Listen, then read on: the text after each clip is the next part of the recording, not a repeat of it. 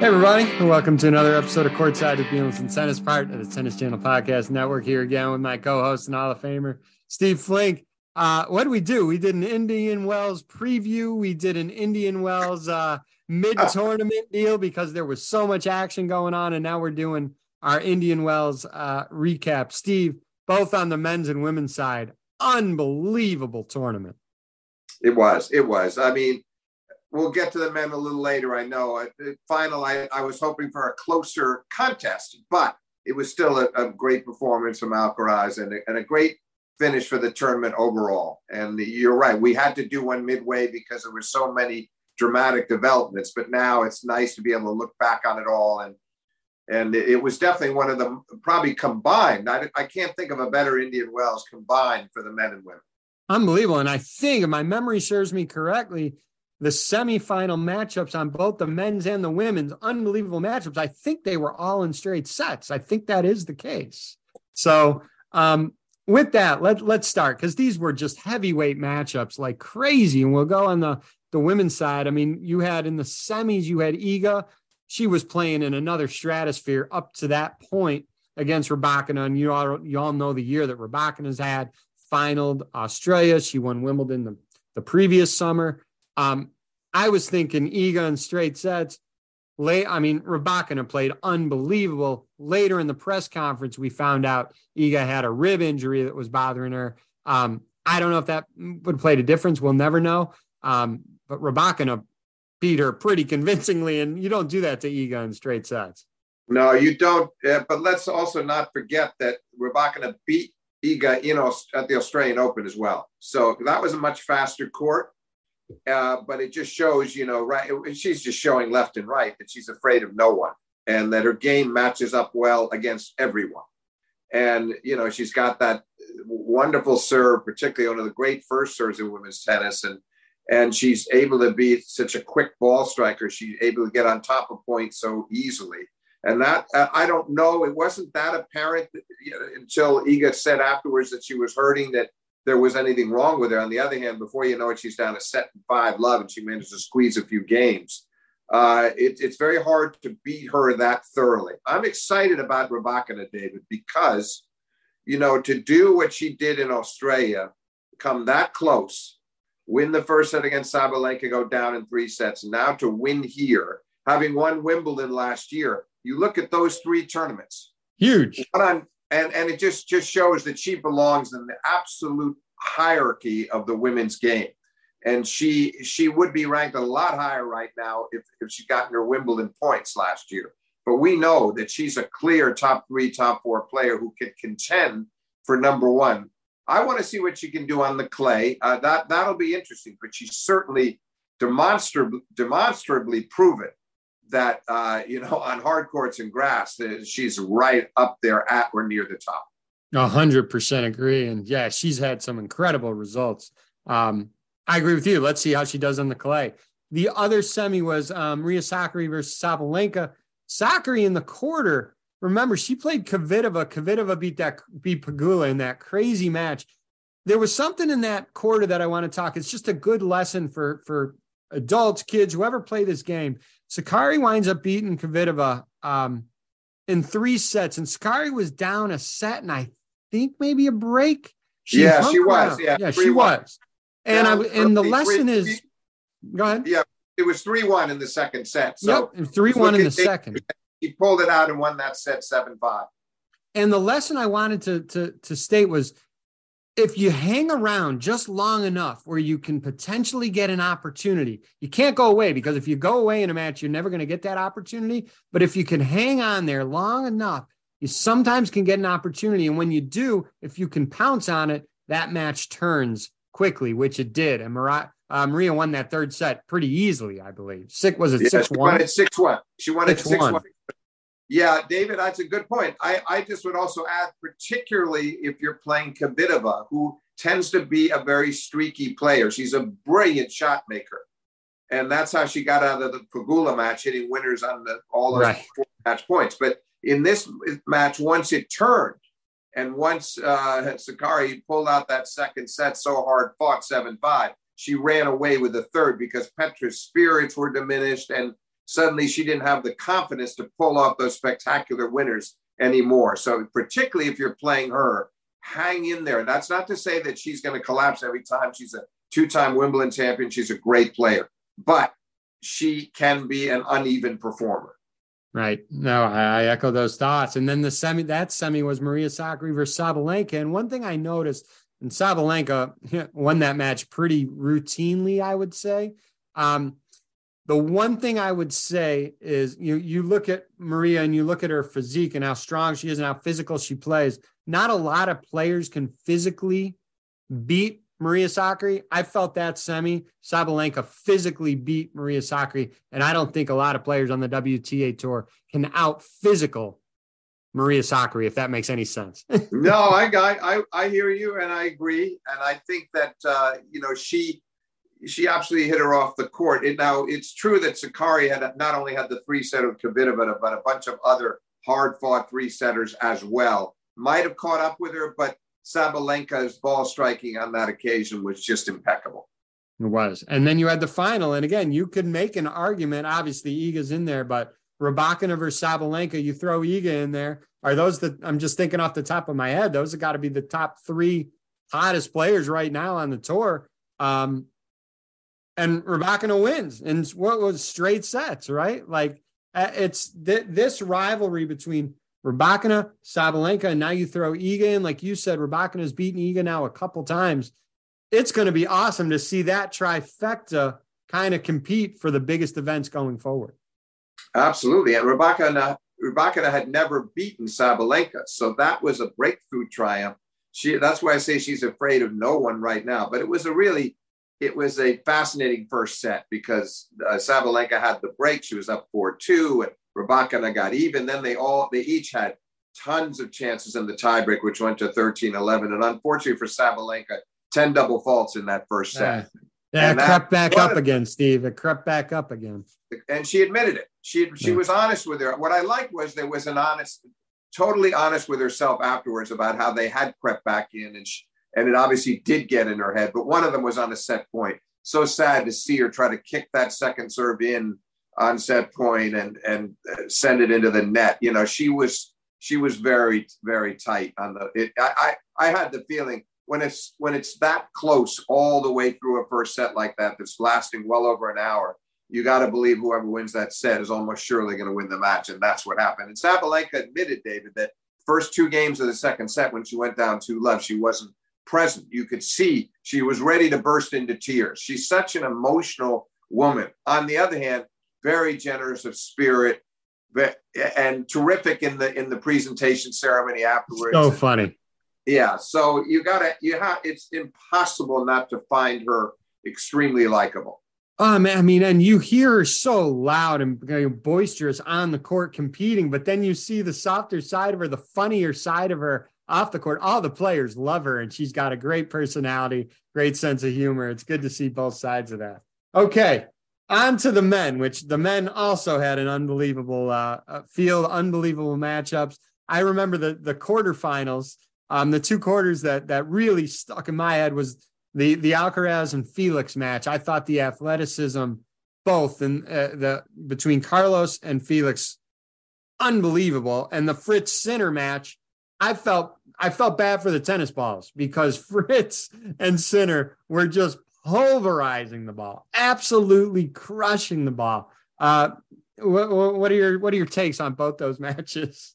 Yeah, well, let's start with Carlos and FAA. I had the feeling that Carlos, I mean, he he knew he he had lost his three previous uh, meetings with Felix, including mm-hmm. a U.S. Open match where he's down a set and a break and had to retire with a leg injury, and a Davis Cup clash last year. That was the 2021 U.S. Open I'm referring to. Then last year, right after Carlos, not not long after Carlos has won the U.S. Open, he had to play Felix in the Davis Cup. It was tough timing, and he lost again. And finally, he lost to him on a fast court indoors toward the end of the year. So all those, I think he's thinking to himself, I uh, he was awfully good on those occasions, but I wasn't at my best, and I've got to turn this around, and I've got to do it now. And did he ever? I mean, he was a very convinced. It was four and four. You're right. The athleticism. Felix had some shining moments, but he couldn't stay with him consistently from the backcourt. And he was so under pressure, David, in almost every service game in the first set, not so much in the second when the wind died down, but he was having so much trouble holding. And then it came down to one crucial game there at four all in the second when Felix is down 15 40, gets to the ad, and Carlos just keeps those returns coming and gets the break and and and run and closes out the match. So it was a very enjoyable match and one that I think Alcaraz wanted to win very badly. Yeah. Yeah. And then the Fritz Sinner match, that was 6 4 in the third. Um, defend Taylor Fritz, defending champion. You know how much he loves this tournament. He's from California. He'd love to uh, re- repeat as champ again. Just both those guys. Uh, I mean, just pulverizing the ball. They were, and and, and the, the rallies were breathtaking. Having said that, again, just like I felt that Felix was the one in control from the baseline against FAA, I felt the same thing with Sinner. That if Taylor didn't win that point, and they showed the stats, rallies going over nine strokes, and it was an enormous advantage for uh, Sinner. And okay. so it, it, it's like Taylor had to strike very quickly. He had to get it done in the first six, six, you know, those first three hits, those first six to eight strokes. And, and when he did, he was very effective. But the longer it went, you felt like the better ball control was was definitely uh, belonged to Sinner. It's always strange for me to see guys like Darren Cahill, who is such a respectful commentator, and we know he's such a great coach too. It's always odd for me seeing a commentator like that in the in a box to coach someone because you know you're used to hearing them be objective for so many players, and now they're coaching a certain player, and you know who their interest is for, and it, it's it's not a bad thing at all. I'm not saying it's a bad thing at all. It's just it's just weird because you're used to you're used to hearing one side of it being more objective and then you see the coach in the box and you know there's no objectivity going on in that no, no. that, that coach's mind right then and there no true but on a, uh, in addition to that i think that the sinner is just very fortunate to have him as one of his voices now oh, because yeah. Cahill is one of the keenest observers in the sport. We've heard it in his commentary, but he's a very level-headed guy as well. Level-headed, but tough when he needs to be, as he was with Simona Halep during their their experience. He had some great moments with Simona, but also had some altercations with her where he really spoke his mind. So I feel like uh, Sinner is going to benefit immensely from having Darren in his corner. Oh yeah. All right. So let's go to the semis. We'll go to the bottom half. Medvedev. Uh, you've heard his comments about the the, the court in Indian Wells. He plays Tiafoe. Uh, Tiafoe saved seven match points. He couldn't save eight, but he saved seven. Uh, straight sets seven six seven six. It was seven six seven six. Is that what it was? Seven five seven six. Seven, seven five, five seven six. Yeah, you know that was a fascinating match because up till the set in five three, you you felt like it was this masterful performance from uh, from Medvedev, and he has three match points on Francis's serve in that ninth game with the five three lead. And Francis did a great job and kept attacking behind his serve, and he was very bold. Okay, no big deal. Medvedev will serve it out. Well, he doesn't. He hadn't been broken until then. He's broken at 5 4. Breaks right back to go 6 5, a, a breaks at love, and then goes to 40 love on his serve. And he had four more match points in that game, and Francis took it away from him again with really audacious play. And you can see Daniel getting tight, and he admitted he did. But then they go to the tiebreak, and to the to the everlasting credit of Medvedev, he settled right down and he built a 5 1 lead. And even when Francis came back at him again and made it 5 4, Medvedev closed it out with a service winner and an ace. So it was a really enjoyable conclusion to the match. And Medvedev displayed a lot of mental toughness there at the end to withstand that fierce comeback from Francis. And when they shook hands, he said to Francis, he goes, I was scared there. I was scared there because when you have seven match points and you're not yeah. putting it away, it can get dicey if, if you don't close that match out. All right, let's yeah, go to. No, the- he's an interesting guy, David. Medvedev, he's so for all of the, those qualities on the court. You never know what he might say or do on the court.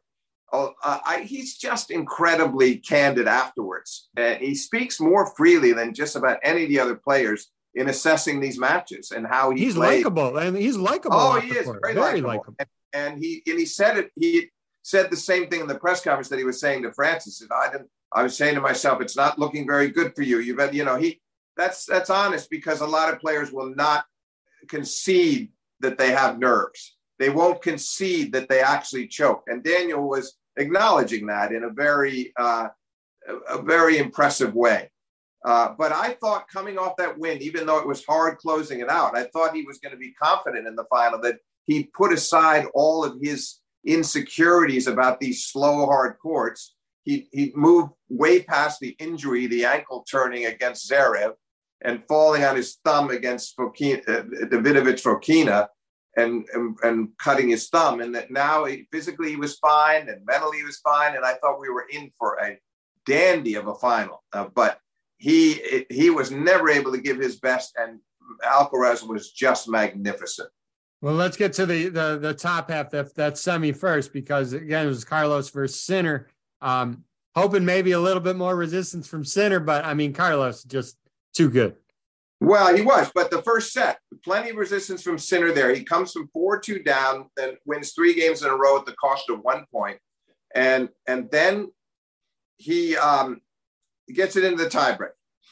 And in the tiebreak, he did a, you know, he's got, I mean, excuse me, at six, he gets it to six five. Excuse me, he's up six five, and and and he's got uh, Carlos serving at set point down. But Carlos, it's a drop shot. Sinner seemed to get there in plenty of time, David, but his pass down the line was way too high, and Carlos just moved easily to his right and punched the forehand volley into the open court. That was a huge point because if Sinner if he takes that set 7-5 as he was in a position to do uh, it could have been a very different match that first set was critical and then Fran, uh, uh, carlos was absolutely uh, brilliant in the second set i mean he could do no wrong including one topspin lob that was just out of this world that landed right on the baseline and he he just it was unstoppable in the second set sinner did not give up. He looked like he could lose his serve a second time at 2 5 down. He held on. His spirit was there, but, but Alcaraz was just too good in that second set in windy conditions. And then you have the final, Alcaraz and Medvedev. Like you said, you were thinking Medvedev was going to be really confident. He was in the final here. He's ready to rock and roll. Steve, watching that match, all I could say, clinical by Carlos. Absolutely clinical. I mean, I'm smiling. I have a wide smile for those who don't see the video. I've been smiling this whole time when we've been talking about Carlos. It's basically out of amazement. Um, I mean, three drop shots in a row at 5 1 in the second set, three drop shot winners in a row to get to 5 1 in the second set. Um, that powerful, I mean, it's not even the words don't do it justice, but that deep, powerful, penetrating forehand that makes guys retreat so far back. You combine that with the drop shot on the next shot, it's just lethal. Yeah, it's always it, it, it's it's what really came to the forefront last year when when Alcaraz made such a significant rise to number one in the world was just that combination you're describing the the immensity that, of that power and then the ability to have a guy in his heels and just drop shot easily for a win. And and he he kind of embarrassed Medvedev with those three in a row that you mentioned. It was an interesting match in two ways. One, Carlos knew exactly what he wanted to do tactically. He served and volleyed selectively. He took control of the rallies and he managed to keep the points relatively short. And he played the match on his terms. And he looked like a he, he always looks like he's a 25, 26 year old. You can't believe this kid is still 19, about to turn 20 because of the maturity of his match playing ways. Conversely, Medvedev was really in a befuddled state, David. From he opened the match poorly, and, and Alcaraz won 12 of the first 15 points to take that three love first set lead with the one break and made it count. And Medvedev never looked comfortable, but I thought by the end of the set, at least he was holding serve again. So then the first game of the second set, Medvedev three pretty bad errors, two in particular, one off each flank, and then a double fault that left 40 feebly into the net. That was a bad sign that he wasn't starting the second set a little with a sort of renewed spirit, like, okay, uh, I'm, I'm going to to stamp my authority now. I'm going to get my teeth into this contest. And that that game was a, that was a really important game, I thought, because then I think Carlos thought he had him. And Medvedev just he said later he wasn't sure whether it was Carlos's ball he didn't know if it was the wind. He couldn't quite explain. And I don't think he was hiding anything here. I think he needed, he's probably going to need to look at the tape. He didn't really fully understand what, what happened out there and why he was beaten so decisively. Uh, you had because going in, you had to believe it was at least going to be close. What I didn't understand from Daniel's side of the net, David, was why he didn't seem to deliberately prolong the rallies at times. It was rare that we got more than, say, a 16, 18 stroke rally even that didn't happen very often. Carlos was able to win these points in eight shots and six shots. And yeah, that's what I was going to say. Maybe Carlos had a lot to do not not allowing Daniel to do that. Well, to an extent, power. I agree, but I think more so just when Carlos was serving and taking control and winning over 80% of his first serve points, uh, too good. But when Daniel was serving, even then, he didn't, he seemed to want to, he had it in his head that he was going to be very aggressive and try and hit through him as much as he could. And that was not going to work, certainly not yesterday. And, and we're so used to Daniel digging in and saying, okay, right.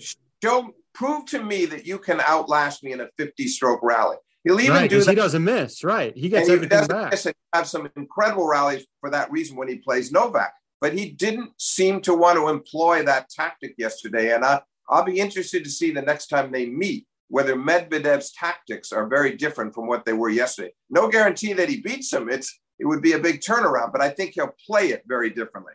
Different strategy. Yeah, no, yeah. well said. So it, it's funny to me when Carlos bursted on the scene, everyone's like, oh, this guy's going to be a nightmare on clay. They didn't really talk about the hard court right off the bat. And look, he has eight titles, five of them are on clay, but the three titles that he has on hard court are the US Open, Miami, and Indian Wells. Outside of the Australian Open, those are the three biggest hard court events there are. I mean, you could you could yeah, you know argument, what? right? Yeah, absolutely. And I I you, I think you could make an argument that he is maybe if we're grading a paper and we're giving him a 95 for his clay court tennis, I'm not sure I'm not giving him 97 for his hard court game. I'm not 100% sure agree. Even- right. Crazy. Yeah. yeah. I mean, uh, it, it is. It, it is unbelievable. And again, yeah, he does have more clay titles than hard, but uh, I mean, the fact that he is this effective on a hard court when when when he first bursted out on the scene and we said, "Whoa, this guy's going to be lethal on clay." it, it's amazing. And and with the win, he regains the number the, the world number one ranking. He also didn't lose a set um, in this tournament. The last one to do that was Roger. Yeah. Um, 2017. Yeah. He he's won this. He's he has now won the Sunshine Double.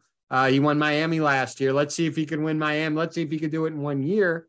Um, David, David, a quick point. He needs to do that to hold on to that number one ranking. By the way, not that I think he's going to get obsessed with that, nor is Novak, because they could very well go back and forth quite a bit.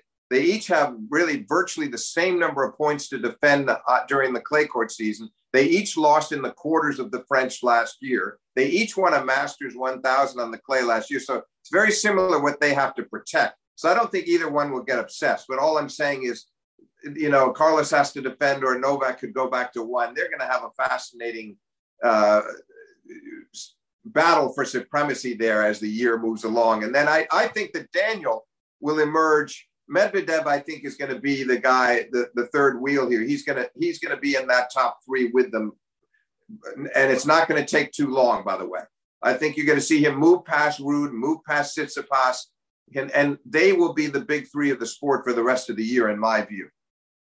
You know, we we both agree that we think Novak should be okay for the U.S. summer hardcourt swing. So for the rest of the year after Miami, um, they're going to be competing in the same tournaments. Hopefully, hopefully both are injury free, and hopefully sure. Novak will get cleared and, David, and all that. And David, another thing, let's not forget, Rafa appears to be stepping up his training regimen, and it's looking like he's going to be ready for Monte Carlo. So imagine the prospects for the clay court season. Even if Medvedev continues to struggle on the clay, which he might, uh, he'll turn it around from Wimbledon on, I'm sure, and we'll see his best from that book. But Rafa's best may be coming right, maybe just around the corner here, uh, if he's healthy. We're, that's a big if, but if he is, imagine some of the tennis we're going to see if Rafa ha- plays some matches in Monte Carlo and Rome and Madrid against against both Carlos and uh, Novak. It'll be Novak, just yeah. wonderful. Yeah. It, it will be again, like you said, it's a big if if if Rafa remains healthy, but hopefully he will. Um, speaking of Rafa, after 912 consecutive weeks, Rafa leaves the top 10. I did the calculation, Steve. That's 17 and a half years yeah, that he was yeah. in the top 10. Miraculous, just miraculous. it is astounding. A lot of that, I mean, listen, there are many reasons for it his persistence, his professionalism and so many of those years, he was so dominant on clay that the points that he would, the points that he amassed on clay almost guaranteed that he couldn't move out of the top 10. Nonetheless, it's just an, an, extraordinary effort given that he's had the absences for injuries. Right. They couldn't play for long stretches. So it's a great credit to Rafa's uh, enduring greatness that he was able to realize that feat. And I don't think he's losing any sleep over that right now. I think he'd like to get the ranking back up just to improve his seeding for the French Open. But other than that, I don't think he's concerned. All right. Well, hey, we don't, there, there's no rest for the weary here, Steve. We got Miami right around the corner. Before we uh, start even thinking about that, what, any any parting thoughts on Indian Wells? What a, what a miraculous what was it 10 days well it was just an incredible it, it, it's all like a mess in my brain. There was so many good moments. No i just think the only thing i would add is it, it, it says even more about these players that we could be so exhilarated by what we witnessed and they were having to deal with some pretty fierce winds and changeable winds. And as you know as some someone who teaches this game it's really difficult to play in those capricious windy conditions and adjust your game and to keep your level high. And they they all managed it and then some.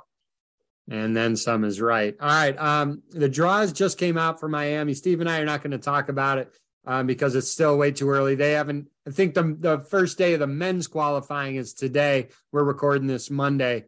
Women's first day was yesterday of qualifying. Um, the the one match I did want to just throw out there, Steve, uh, is in the women's draw, the first round. It's two players that we spoke very highly of in Indian Wells and was happy that they were playing really well. Emma Raducanu faces Bianca Andreescu in the first round. It's a shame that they both have to face off each other because everybody loved the fact that they that we saw the level of both those players in Indian Wells. Yes, it's it's unfortunate so early, but on the other hand, it's good. It's it's a healthy thing for Emma. She's got to test herself against these people, whether it's the first round or the quarters, and prove to herself that that she can stay with the very best players. As we saw that she played played well against Swiatek. I want to see a, an extension of that in Miami, and hopefully we will.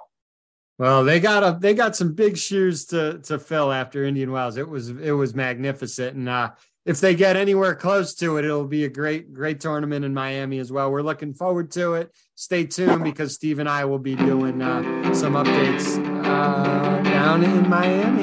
Thanks everyone for listening.